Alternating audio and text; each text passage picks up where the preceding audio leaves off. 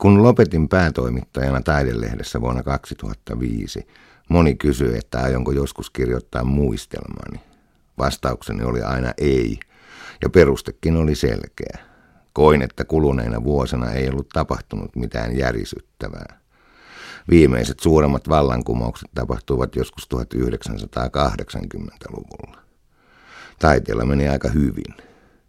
Odottelin itse asiassa sitä ylvästä voittokulkua, jossa taide olisi mukana koko ajan laajemmalla rintamalla hyvän elämän rakentamisessa. Odottelin itse asiassa sitä ylvästä voittokulkua, jossa taide olisi mukana koko ajan laajemmalla rintamalla hyvän elämän rakentamisessa. Alettiinhan jopa talouselämässä puhua luovuudesta. Mutta lähinnä puheeksi tuo on jäänyt.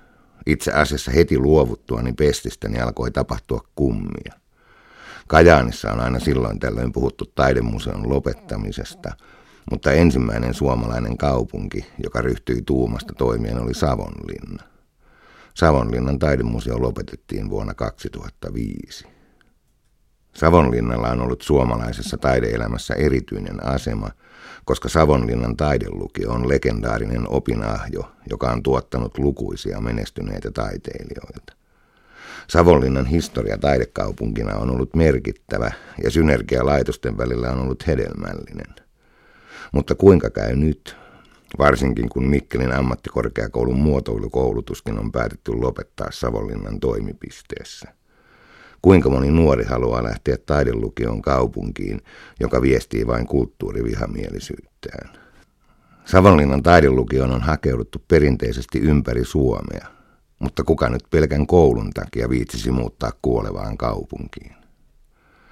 Savonlinnan jälkeen seuraava taidemuseonsa lopettava kaupunki saattaakin sitten olla Helsinki, koska sen taidemuseota ollaan uhraamassa Guggenheimin alttarilla.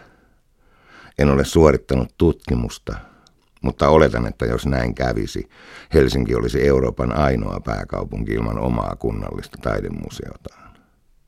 Samat kehityskulut koskevat myös taidekoulutusta ja sen vähentämistä. Tämä on ollut minulle vaikea aihe, sillä olen ollut jo pitkään sitä mieltä, että meillä annetaan liikaa taidekoulutusta, mutta en ole koskaan oikein osannut muodostaa kantaani siitä, mistä ja miten karsiminen pitäisi aloittaa.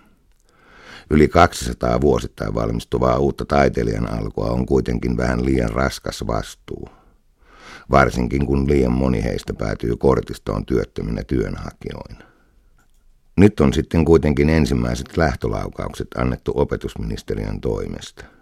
Opetusministeriöhän on se valtion virasto, joka on vienyt orvelilaisen maailman ehkä kaikkein pisimmälle. Se suoltaa lausuntoja ja mietintöjä, joissa luvataan hyvää ja kaunista, kuten esimerkiksi Pertti Palttilalta tilattu selvitys Alueellisen taiteen edistäminen vuodelta 2009, jossa todetaan, Valtakunnallisia ja alueellisia kehittämisohjelmia laadittaessa on varmistettava, että taiteen ja kulttuurin merkitys huomioidaan nykyistä paremmin. Erityisesti taiteen edistämisen merkitys on nähtävä keskeisenä tekijänä luovien alojen yritystoiminnan kehittämisessä. Ja sitten kun on lausuttu jotain, vedetään matto alta. Antropologi Gregory Batesonin kaksoissidonnaisuusteorian mukaan tämä aiheuttaa skitsofreniaa.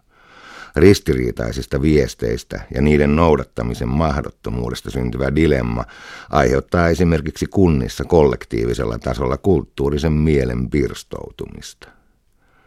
Nyt taiteen ja kulttuurin merkitys on huomioitu siten, että kaksi perinteistä taideoppilaitosta on päätetty lakkauttaa.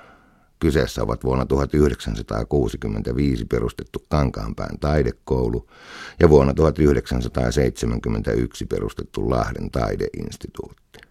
Molempia oppilaitoksia leimaa pitkän historian ja innostavien opettajien myötä syntynyt oma erityinen henkensä, joka on helppo teloittaa lain kirjaimella mutta jonka monistaminen tai siirtäminen toiseen paikkaan on mahdotonta.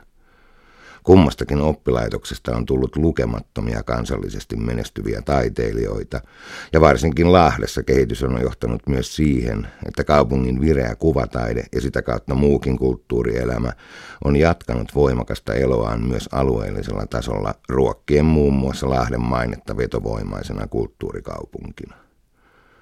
Nämä ovat arvoja, joiden laadullinen mittaaminen on vaikeaa, mutta joita opetusministeriön olisi syytä opetella mittaamaan. On aivan yksi lysti, jos yksittäisen tutkinnon hinta olisikin jossain oppilaitoksessa halvempi. Kysehän on siitä, että oppilaitokset ovat vain tässä skitsofreniassa kehittyneet tilastojen manipuloinnissa laadun kustannuksella. Sitä laatua, jota Kankaanpään ja Lahden lakkauttaminen tuhoaa, ei voi korvata mikään. Kuluneet kuusi vuotta ovat saaneet minut nyt toisiin ajatuksiin. Ehkä siis vielä kirjoitankin muistelmani ajasta, jolloin Suomen taideelämä näivetettiin ja ajettiin alas.